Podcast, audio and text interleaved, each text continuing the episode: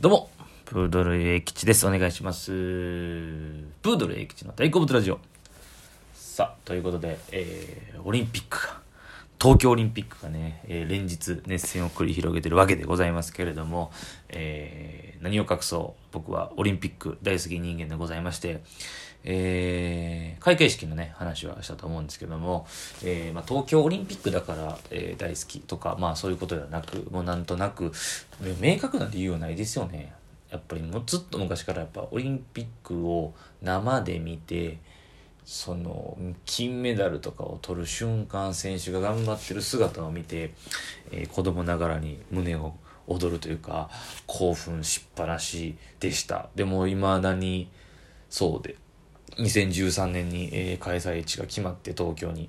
その時からずっと楽しみで楽しみでやっと迎えたわけです。だからオリンピックが延期した時とかもちょうどコロナが始まったぐらいの時はラジオトーク始めたてでそんな話を結構してたなと思うんですけどやっとね見れてるわけですけども。えー、まあちょっと毎日上げれるかわかんないですけどもデイリーハイライトみたいな感じで、えー NHK とかでデイリーハイライトやってるんですけど、えー僕がこのラジオトークでやっていこうかなと思います。はい。あのラジオ、あのオリンピック好き芸人仲間でグループライン作ってるんですけども、まあ大勢ではないですね。えー人間っていいなの松井さんっていう先輩と、あとジャーマンズの鈴木さんっていうね、鈴木万太郎さんっていう先輩と3人でひたすらオリンピックのことをつぶやいたり、えー喋ったり、情報を共有したりっていう LINE グループを作ってるんですけど、もうそこでずっとね、もうずっとオリンピックのことをね、考えてまして。で、あのー僕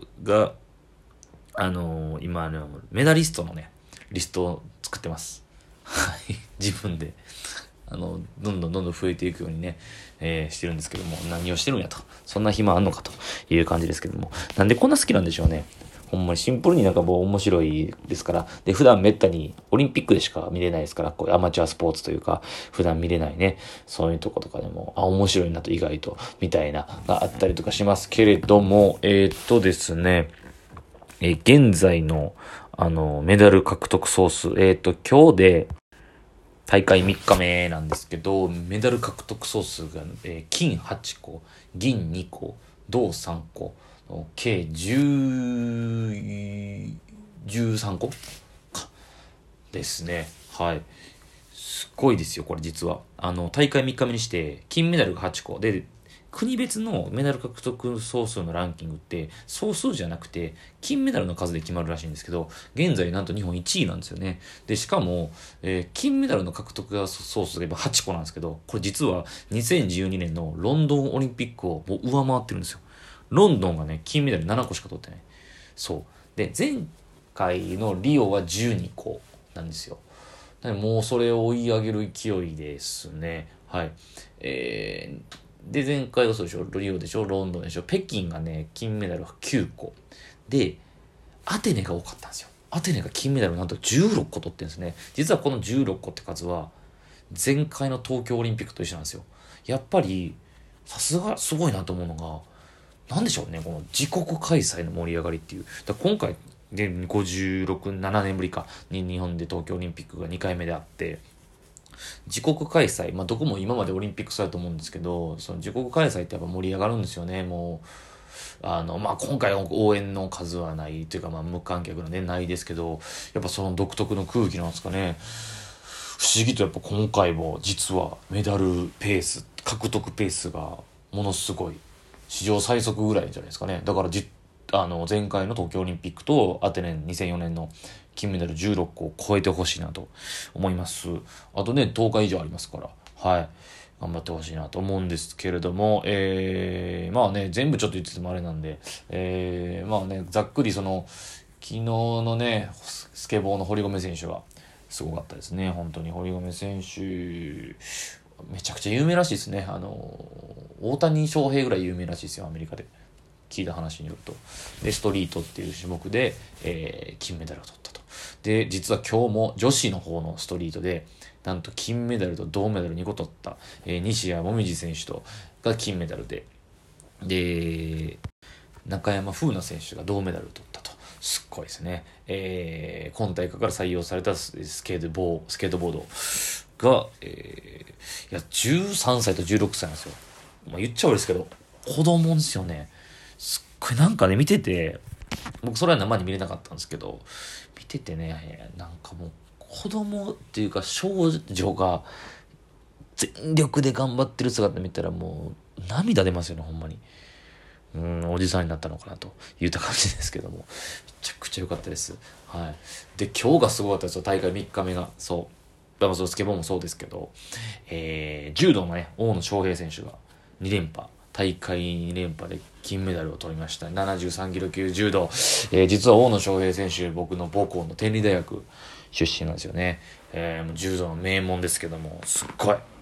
勝負強い。なんか、ほぼほぼ金確定みたいな確実視されてたんですけど、結構決勝がね、もう生で見てましたけど、結構もつれてもつれて、今ゴールデンスコアっていう延長戦が、あれだから時間無制限なのかなむっちゃ疲れるんですよね。だから、だからね、8分か9分やってたんですって。でもそれでもただ8分9分って言ってても全力でずっと出し続けるわけでしょ。もう両者ともにもうヘロヘロでしたよね、最後。だから、あの状況になって技が書きやすくなったのか、最後、えー、ちょっと技名を忘れましたけど、技ありか何かで語りましたよね。まあ、ゴールデンスコアやからスコア取った時点で勝利っていう、わかりやすいですけど、いやー、あれも手に汗握りましたね。はい。あと、今日だからね、まだ予選のリーグの時点ではあるんですけども、同時並行で男子バレーと男子バスケがやったんですよ。えー、男子バレーは体に勝って、なんと2勝目を挙げたんですけど、まあサーブミスがすごいなって感じでしたけど、いやでも、なんとか、えー、勝ちました。だから、えー、すごいですよね。前回のベネズエラで、えー、開幕戦で勝ったんですけど、日本が実は。実は日本が、オリンピックで勝つのが29年ぶり。バルセロナ以来らしいんですね。そんなに、え、オリンピック出んのも何大会ぶりか。ですよね。オリンピックそんなに男子が活躍してなかったっていうので、まあでも僕今の時点で2勝上げてますから、頑張ってほしいですね。はい。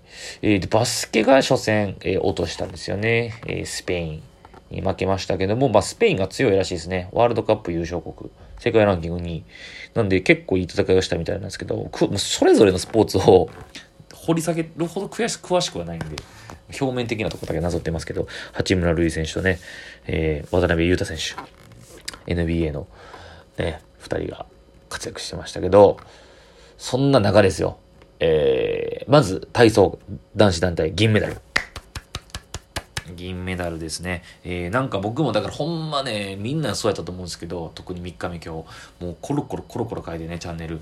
どれ見たらええねん変えてる間に次なんかあーってなっちゃうんですよ。そう。えー、この間の競泳がそんな感じでしたね。もう変えてる間に、変えてる間に瀬戸選手負けてました。僕、びっくりしました。まあ、そんなあったりとかするんですけど、えー、体操が、えー、銀メダル取ったということで、まあ、前回リオは金やったんですけど、なんか、あれね、体操6種目あって、で3人ずつやってっていう感じなんですけど、えー、順番がこうローテーションするんですよね。で、えー、最後ロシア、ロシアオリンピック委員会、今回あの、なんでロシアオリンピック委員会使ってたらね、国ぐるみの、で、ロシアがね、あの、ドーピングということで、えー、IOC からロシアの参加認められてないんですよね。えー、世界陸上とかもそうなんですけど、はい。で、ロシアオリンピック委員会として出場してる、まあロシアですよね、が、えー、ずっと1位やったんですけど、で、最終鉄棒まで日本は3位やったんですよね、中国に負けてて。でですよ、あの、橋本くん、エース、予選で唯一15点台を取ったという、もうだ、鉄棒がだんとうまい。あれいいですよね。なんで、なんであの、アテネで取った時とかも、栄光への架け橋だの時もあれ、鉄棒が最後やったけど、なんかうまいこと盛り上げるように作ってんすかね。見事15.3ぐらい出して、逆転して、で、その得点がめっちゃ高かったから、最後ロシアの選手の床の演技が、むちゃくちゃだから迫ったんですよね。だから、あと0.103、103ポイント迫って銀メダル。だからもうちょっとどっかで書き違えて、あの、うまくいってれば逆転の金はあったかもしれないですけど、いや、それでも、あの、めちゃくちゃ惜しい銀ということでおめでとうございました。はい、ということで、そんな中で今日は一番盛り上がったのはこれですよ。卓球ですね。卓球の、えー、今大会から導入された混合ダブルスという男子と女子の、えー、ダブルスで、なんと、えー、水谷隼選手と、えー、伊藤美誠選手の男女のこれね、ペアが、金メダルですよ。すっごい。卓球ってもうほんまに僕偉そうに語ってますけど、正直オリンピックぐらいしか見る機会ないです。世界卓球とかもね、やってますけど、あのー、声出すポイントめっちゃ多いですよね。僕家で一人で見てて、最後らへんは、よっしゃよっしゃよっしゃってね、言うてましたけど、みんなそうやったんじゃないですか。卓球ってだから、まあ、すいません、偏見違う、その言い過ぎかもしれないですけど、一番盛り上がるスポーツかもしれないですね。一番声を出すタイミングが多いスポーツというか、いや、すごい、まあ、バスケとかもそうかもしれないですけど、いや、めちゃくちゃおもろかった。ほんで、えー、前、最初だから4ゲーム選手なんですけど、2ゲーム取られるんですよね。えー、中国のペア、最強ペアみたいなね。で、前提としてですよ。大前提として、今まで日本は、オリンピックとかで金メダルを取ったことがないんですよ。卓球で。しかも、中国、だから中国に勝ったことがない。まあ、その、決勝でかなだからまあ、その決勝もほとんど中国が今まで欲しいままにしてきたわけですよ。卓球王国、中国が。その中国に勝って、金メダルを取るってことがもう、初めてなわけですよね。卓球の歴史上、日本の。その瞬間を生で見れたわけですよ、今回僕たちは。すっごいよな。いや、ほんでまあ2ゲーム選手されたんですけど、2ゲーム取り返して、えー、3ゲーム取ったんか。で、1ゲーム取られて、3ゲーム、3ゲームで、ラスト1ゲーム取ったら勝ちっていう時で、8連続ポイント。えー、まあ、水谷先生もそうなんですけど、伊藤美誠ちゃんの、すっごい気の強いもう、もう絶対負けへんみたいな負けん気の強さ、もうバンバンバンバン決めて、勝ちましたね。いや、感動しました。いや、もう喋る量が追いつかないですけど、盛りだくさんですね、オリンピック。はい。まだまだ続くので、もっともっと楽しんでいきたいと思います。今日は以上です。ありがとうございました。